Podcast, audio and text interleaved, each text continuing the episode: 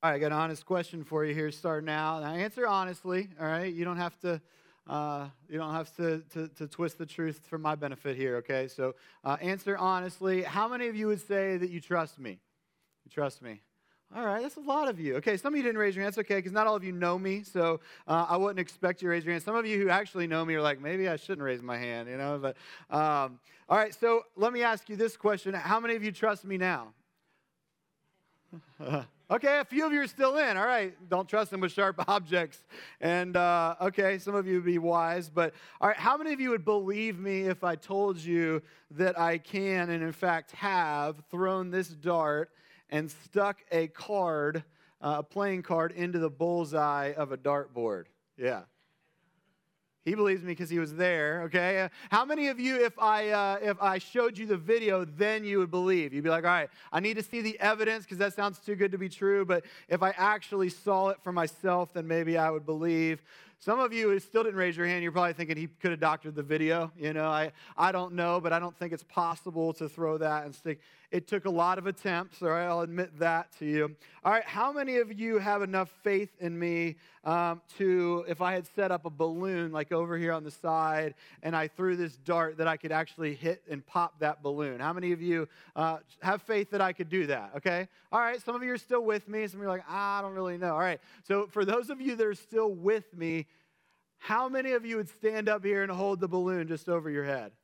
Oh, there's still a couple. Wow, okay, wow. I appreciate you guys. Wow, there's my true friends right there uh, that, true, that really trust me. Now, okay, what was, yeah, just don't hit me. What, what was the purpose of the, of the exercise? Well, what we're talking about today is this idea of faith. And so the question is, what is the true essence of faith? Now, good news for you and for all of us that this is not the kind of faith that we talk about putting in someone, one of us, or something, but ultimately it's the kind of faith that we're going to talk about today is the kind of faith that we place in the faithful God. And so uh, I want to spend a little bit of time just taking some time to really ask that question what is the essence of that? Is it just believing, saying that we believe something like, oh, yeah, yeah, I trust that, right? I trust that, I, be- I believe, or yeah, yeah, I trust you, I trust you, or is it something more than that? Is it, hey, I, I, trust you, but let me have a little proof. Like, let me have a little bit of evidence. Let me, let me see. Or does it go as far to say, not only do I trust you and what you can do and what you're capable of, but I'll actually stand there.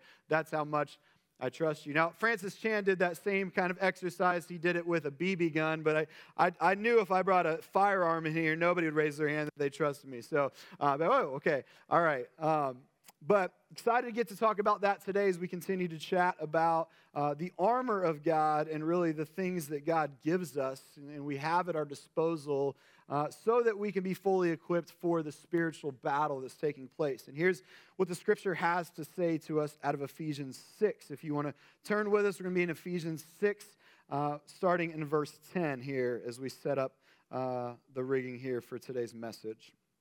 It says this. Finally, be strong in the Lord and in, the, in, his mighty power.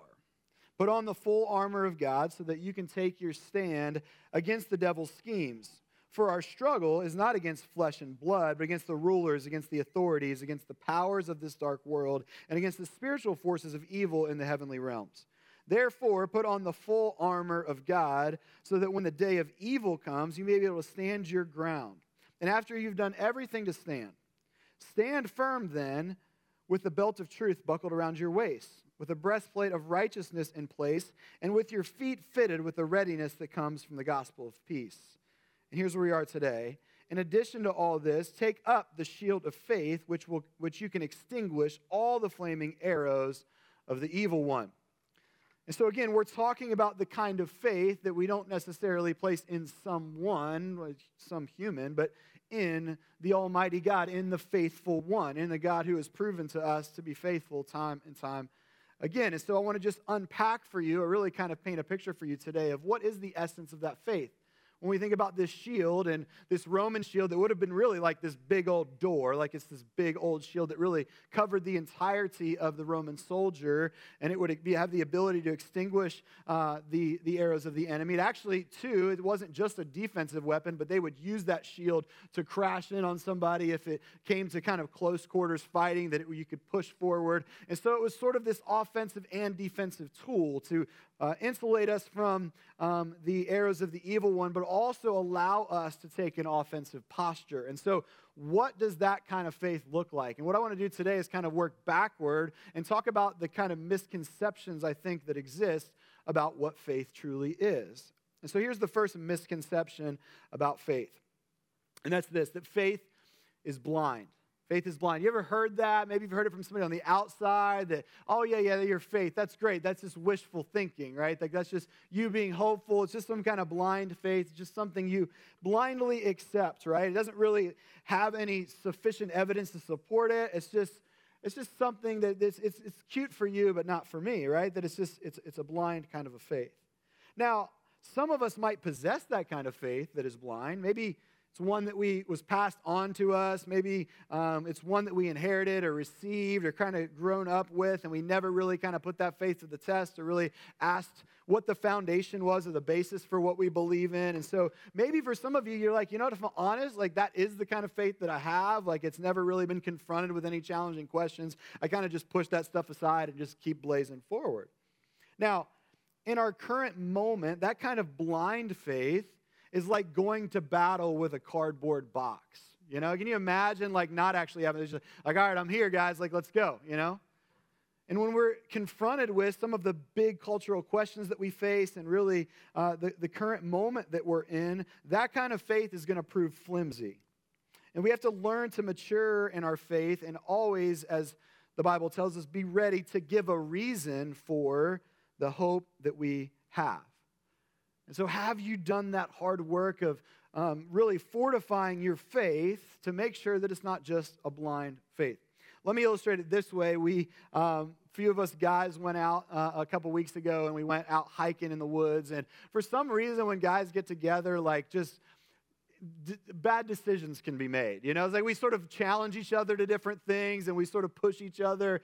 I, they don't seem like bad decisions to us, but they're the kinds of things that if there was a lady there, they'd be like, Do you really think that's a good idea? Like, like, let's be honest, like that's not a good idea, and would challenge us perhaps on that. But we're out in the woods and we're climbing across, you know, maybe just at least a couple of us climbing across logs across the lake, you know, these kinds of things, and trying to kind of like throw a challenge back to one of the other guys. And uh, we, at some point in time, we kind of came along to this vine that was in the middle of the path. Now, all of the guys are thinking what exactly what a couple of us were thinking, and that is that vine needs to be swung on, right? Like that's what it's here for. Like that vine obviously needs somebody to swing on it. And so, and that certainly, like, you know, I had that thought and, uh, it's funny because before I even had a chance to really do much with it, Jordan, who you would say is probably the most enthusiastic guy in our group, just takes and grabs that vine, walks it all the way up the hill. Like, I'm like, maybe you should test it first. I don't, he's on this vine. All of a sudden, we just see him swinging before he's really kind of like evaluated the situation.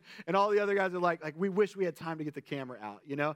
And I'll be honest, and I know that some of the other guys felt this way too. I'm sure they just maybe don't, aren't willing to admit it there was a part of me that really was hoping that that vine would just break loose. Like, not, not to the point where Jordan actually got hurt, but at least to the point where we could all have a good laugh. And, but it, it, it went, and he just grabs onto this thing. And what he didn't account for was the big giant tree that was at the end of the, the vine, you know, and here he is, he's hanging on this vine, he's like, crash, like he like kind of sticks out his leg to try to stop himself and just crashed into the tree. He's like, kind of like, you know, I'm good, I'm good, you know?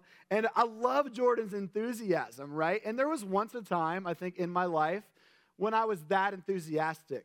Now I'm like walking up to the vine, I'm like, you know, is that, we're, there's a few of us guys that are a little older, like, you know, is that thing up there real good? You know, we're sort of evaluating. We're like, I need to see some. And honestly, for several of us, it's like, let's see somebody else go first, right? Like, I need to at least see if this thing can hold up. Now, I love the enthusiasm, right, of Jordan, but he did not do the hard work of like, let's take a look at the evidence here. Like, let's evaluate this a little bit.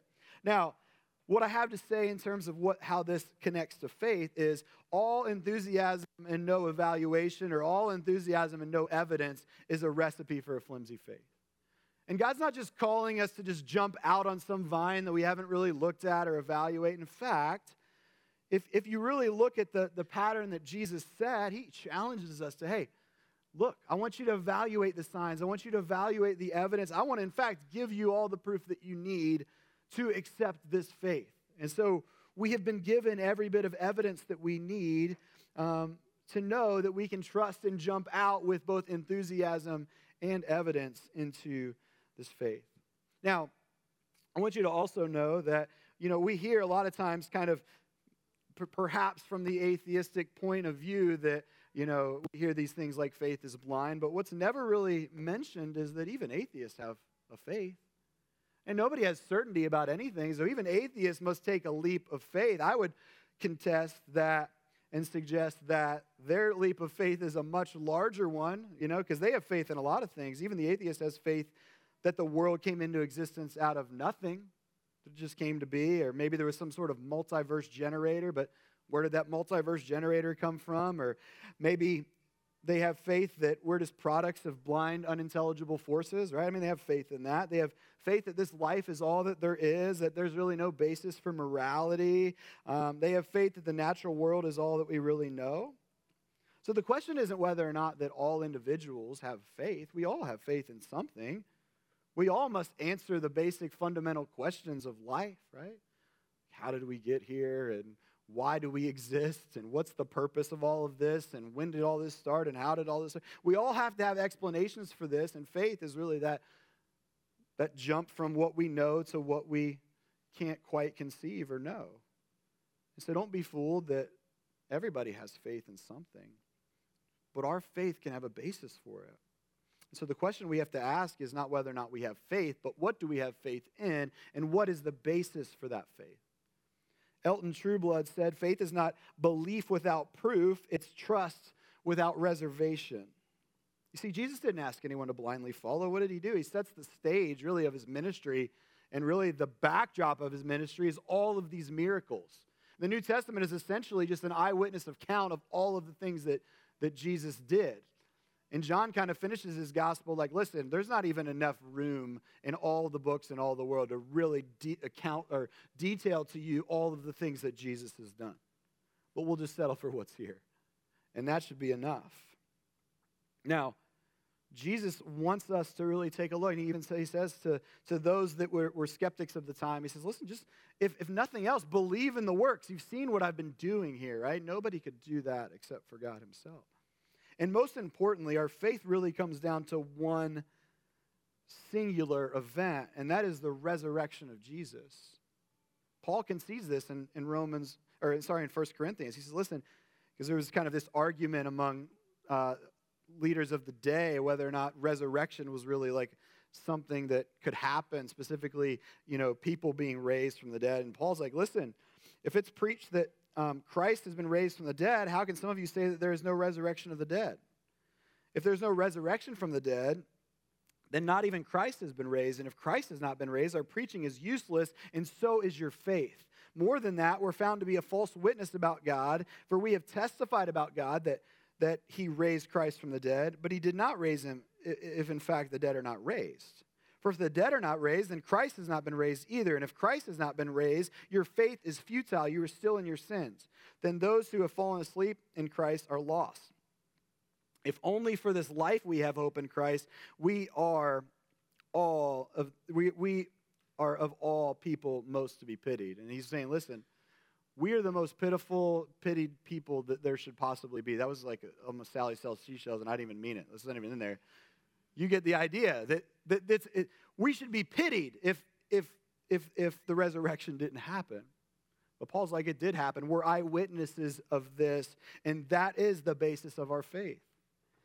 And so I encourage you to take some time to really, again, fortify that faith and really ask those hard questions. You're going to be confronted with them at some point anyway. And so wrestle with those things. There's tons of resources out there there's a ton of great books I could re- recommend, a ton of great sites and, and resources. But have you ever really asked the question, what is the basis for my faith? why do I believe what I believe? Because you don't have to have a blind faith. The second thing I think misconception that sometimes we can be led to believe is that faith is just like this feeling that we have right? It's just this feeling. And when I'm feeling really, really good about God, that my faith is really, really strong. When I'm not feeling so good, then my faith not, might not be so strong. And you might go to some retreat or something or some um, convention and you're like just hearing from these speakers and the worship, or maybe there's some worship, you know, concert or like, you know, Kari Jobe's in town, or maybe the band that day is just like really just on point, and you're just like in this moment and you're like feeling the moment. Now, there's nothing wrong with that, right? That's good.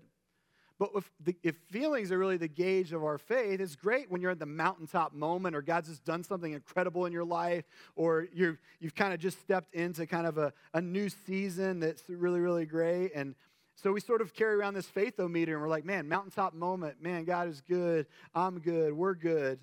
And then what, what though when it happens when just like stress takes over, or busyness takes over, or you know, something devastating happens in your life and you're just not really feeling it and the feelings aren't quite there, what do you do then? He's like, does that just mean that your faith is not strong in those moments? No, this now this isn't meant to say that feelings aren't important or feelings might not be a part of our faith. In fact, they are. They're, they, they are, and, and God has given us feeling and emotion. I like what a friend of mine had told me that a counselor said to them the feelings are like five year olds. You can't stick them in the trunk, but you definitely don't let them drive the car.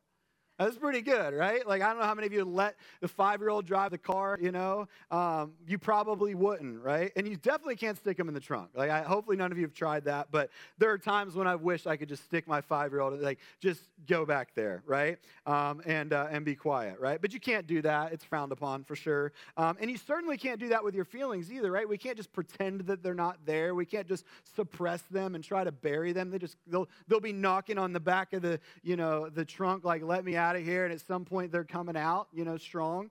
And so you can't just stick them in the trunk, but you certainly don't let them drive the car. But I think we kind of live in this cultural moment where it's like we give feelings the driver's seat. We're like, just, you know, let's, let's follow these, this feeling wherever it takes us, right?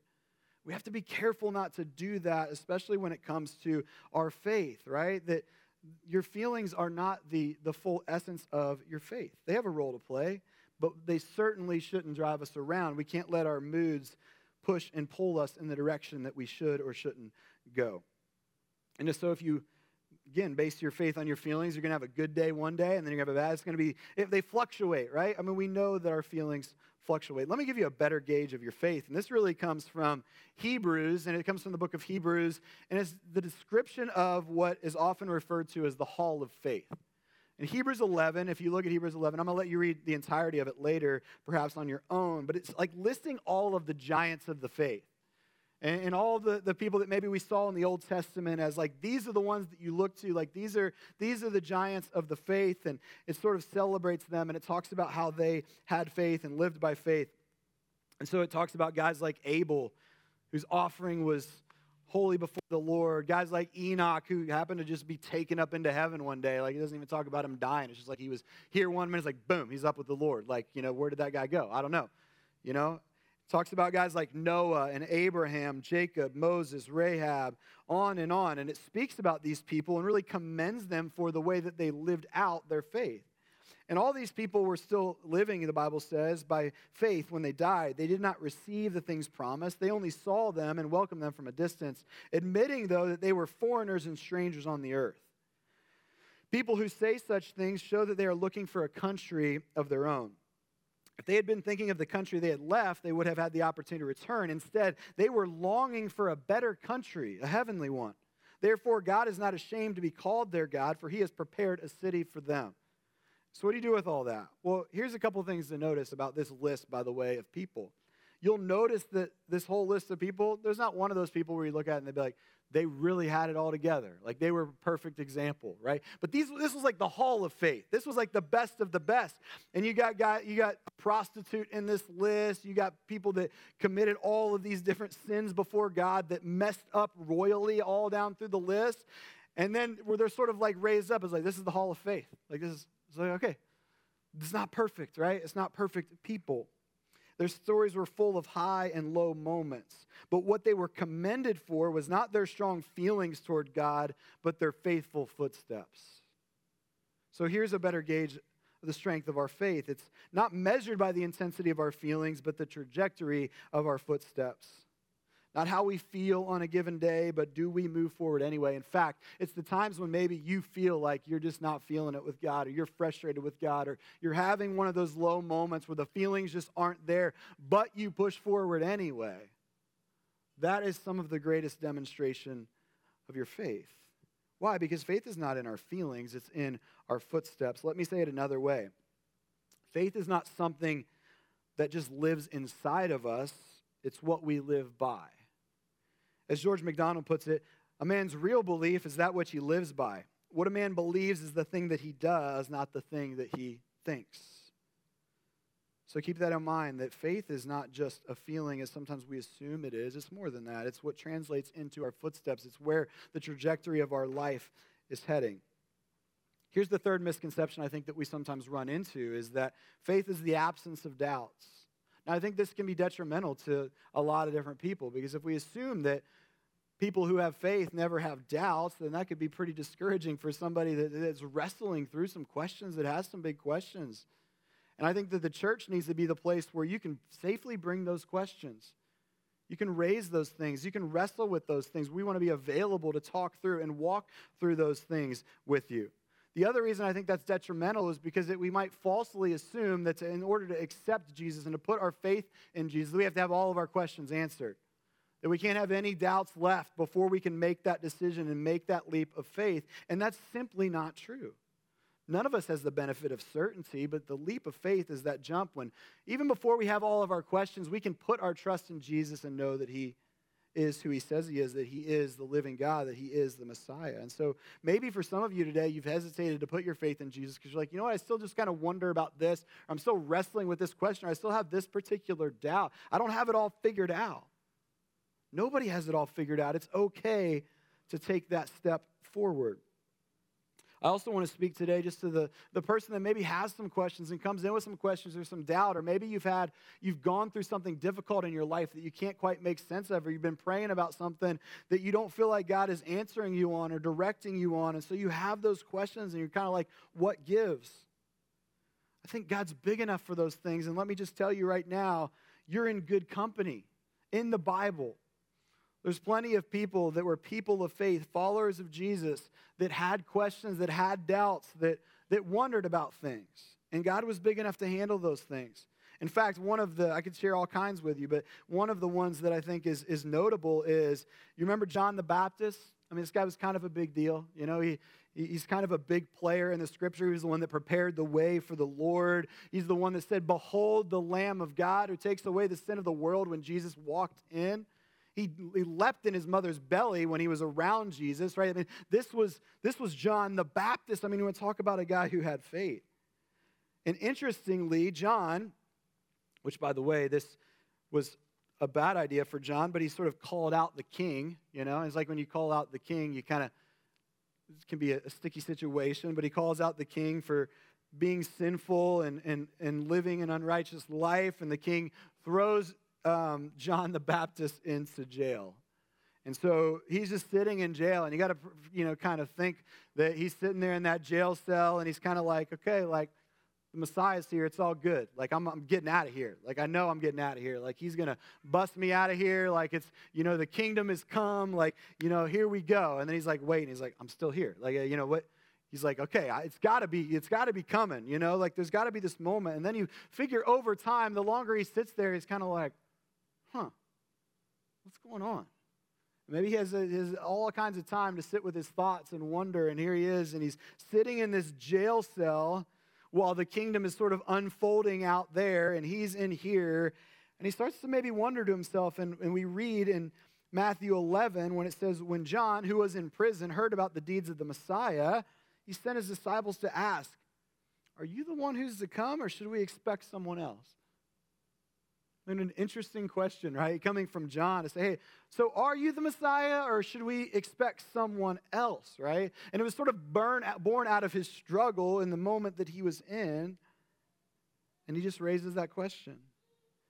And Jesus replies back, he says, Go and report to John what you, what you hear and see. The blind receive sight, the lame walk, those who have leprosy are cleansed, the deaf hear, the dead are raised, and the good news is proclaimed to the poor. Blessed is, who is, is anyone who does not stumble on account of me. And by the way, John never makes it out of that jail cell. If you know John's story, he's beheaded and never gets the opportunity, at least this side of earth, to ever get to experience the the fullness of the kingdom this side of earth, but you can be assured that blessed is he who did not stumble on account of me. And so I think it's okay for us to have those questions. In fact, Tim Keller says a faith without some doubts is like a human body without antibodies in it. People who just blithely go through life too busy or indifferent to ask hard questions about why they believe as they do will find themselves defenseless against either the experience of tragedy or the probing questions of a smart skeptic. Believers should acknowledge and wrestle with doubts, not only their own, but their friends and their neighbors. It is no longer sufficient to hold beliefs just because you inherited them.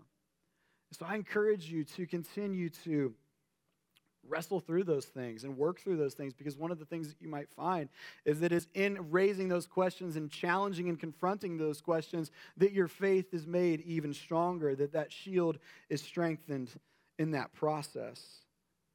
Don't do it quietly. Bring it out into the open. Have conversations with people around you. It's an important thing to do. And So, faith is not the absence of doubts. It's moving forward and pursuing and trusting Jesus in light of those questions and in light of those doubts. Here's the last misconception that I think a lot of times we have, and that's this that faith comes easy. Now, some of you are smiling because you know, like, that one's obvious, right? Anybody that's been on the journey with Jesus can identify that that's not true, that faith does not come easy. And, and, we try not to soft sell the way of Jesus to anyone around here. You know, I think there is a danger in doing that. And maybe you've been in a setting where there was all kinds of promises like if you just have enough faith, you know, if you just have enough faith, you're going to have all of your dreams are going to come true, right? Like God will, like, He's like this genie that's just like, if you just have enough faith and you just pray with enough faith, that all your dreams are going to come true. Just kind of, you know, rub that genie lamp. And that's what God's here for. He's here to make all your dreams come true. There's no promises of big houses, big paychecks, and perfect health or smooth seas. It's not the gospel.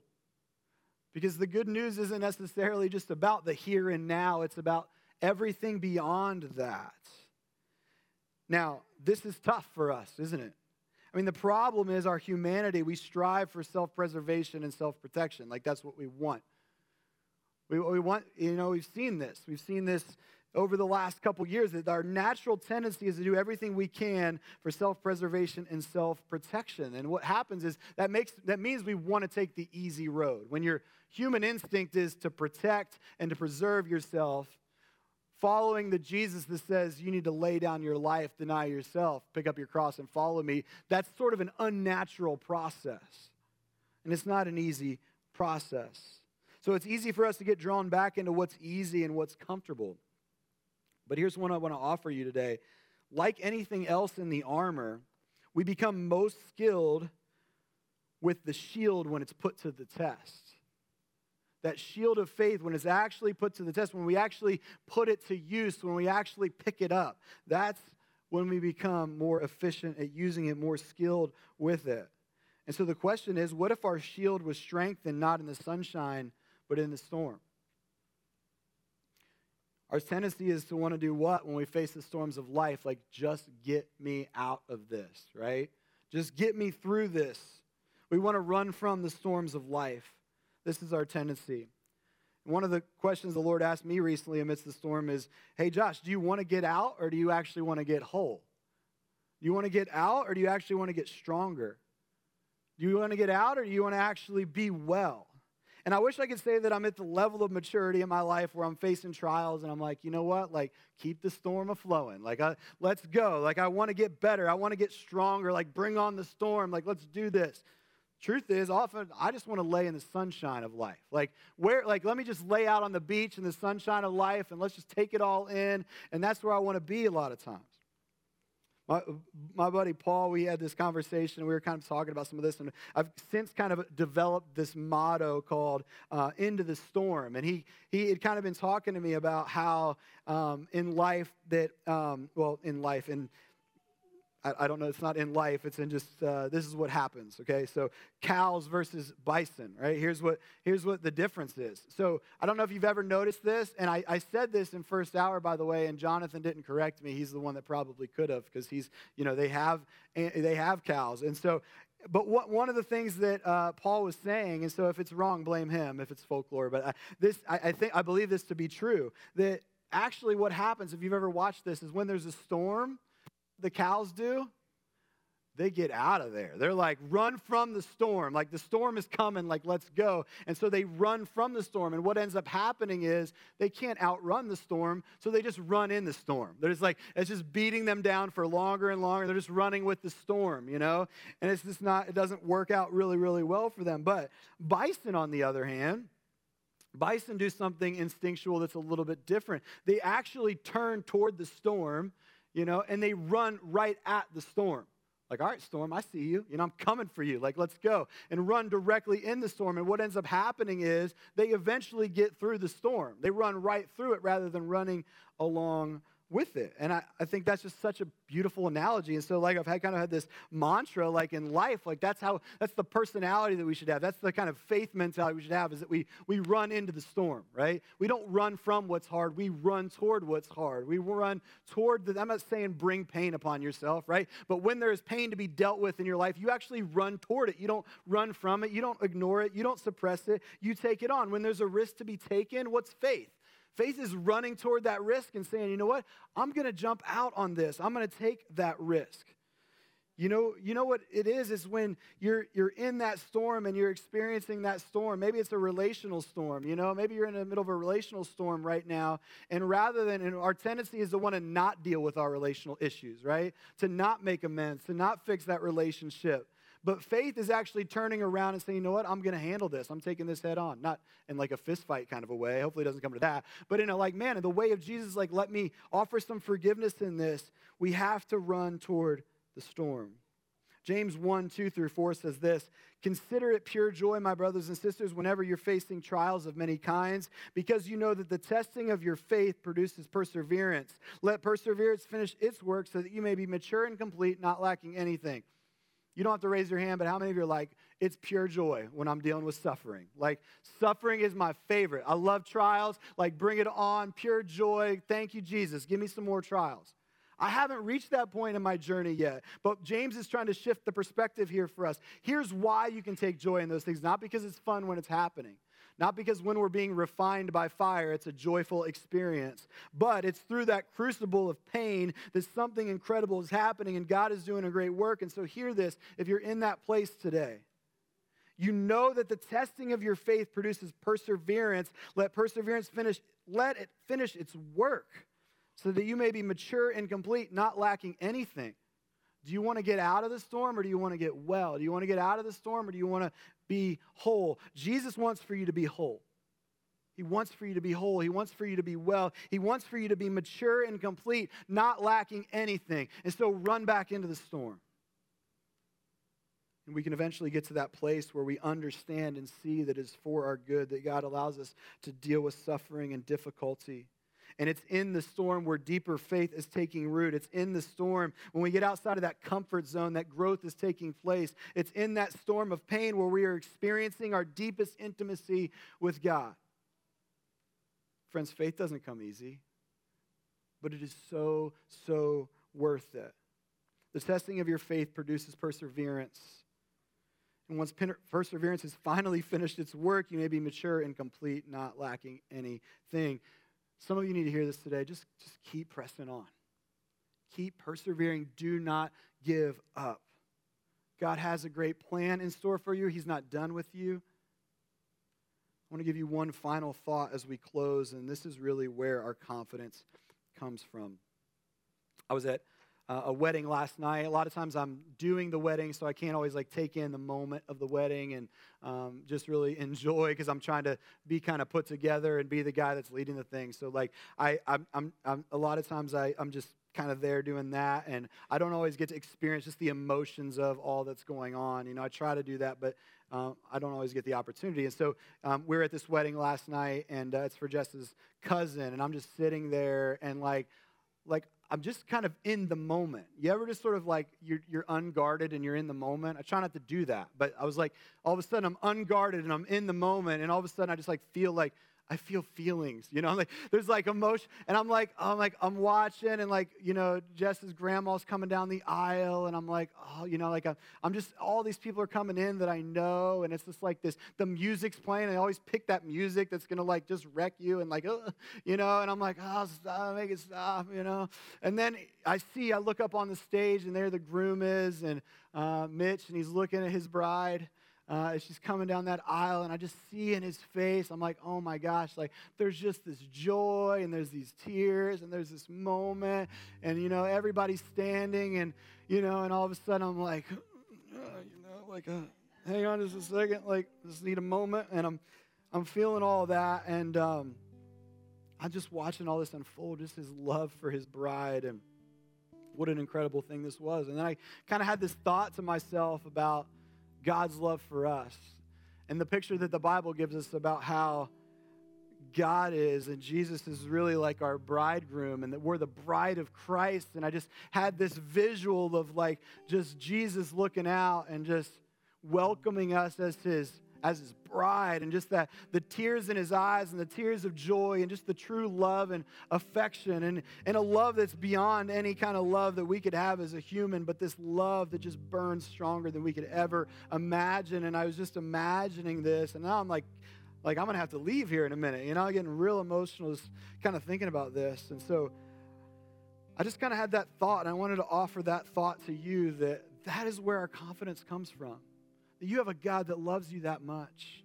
You have a God that has made a promise to you. You have a God that wants to, if you've never said yes to it, He wants to establish a covenant with you. He wants to have a covenant relationship with you. And He wants to allow His faithfulness to flow through that covenant relationship. And it is in that covenant relationship that we have our confidence. That's where our confidence comes from, is through the covenant that we have with Jesus, is through the relationship. It's not through some person that we can't know. It's through the God that cares that much about you, that loves you as his own and makes a promise to you to love you and to keep you and to have you and to hold you. Sickness and in health and all of those things, right? God made that kind of vow and that kind of commitment to you. So I just want to kind of finish up here in a little bit different way today. And it might make some of you emotional, so I'll pass, the, uh, I'll pass that along to you. But I want you just to envision for just a second. I want you to just picture yourself like you're standing up there at the altar, and it's like you and Jesus. And maybe this seems strange to you, but just, just play along. Just imagine, and maybe you come with all of your imperfection and all of just all that you are, and it's just bare before Him, but you just see Jesus looking back at you, and He's just got this just proud smile on his face. He's got this look of just joy and affection. And, and here's what I want you to do as we close. I want you to close your eyes. I want you to envision that. Now hold out your hands. And this is based on a poem that they read at the wedding that I think speaks to us and to our relationship with God. And so I just want to, as we're doing this, I want you to imagine like God taking hold of, or Jesus taking hold of your hands in that moment, looking at you in the eyes, and, and then allow these words to speak over you. These are the hands of your best friend, strong and full of love for you. Hands that are holding you tight as you promise to love each other today, tomorrow, and forever. These are the hands that will work alongside yours as together you build your future. These are the hands that will passionately love you and cherish you through the years, and with the slightest touch will comfort you like no other. These are the hands that will hold you when fear or grief fills your mind. These are the hands that will countless times wipe the tears from your eyes tears of sorrow, tears of joy. These are the hands that will tenderly hold your children These are the hands that will help you to hold your family as one. These are the hands that will give you strength when you need it. And lastly, these are the hands that, even when wrinkled in age, will still be reaching for yours, still giving you the same unspoken tenderness with just a touch. God, we thank you for the confidence that comes through the covenant we have with you. We thank you for your hands that are strong and reliable, that are powerful, yet gently hold us and love us and demonstrate your unfailing love over us. Lord, I just want to pray for your children today. I want to pray for all of those who are your bride. Help us, God, to be reminded of your faithfulness, your faithful, unfailing love, God, and live in response.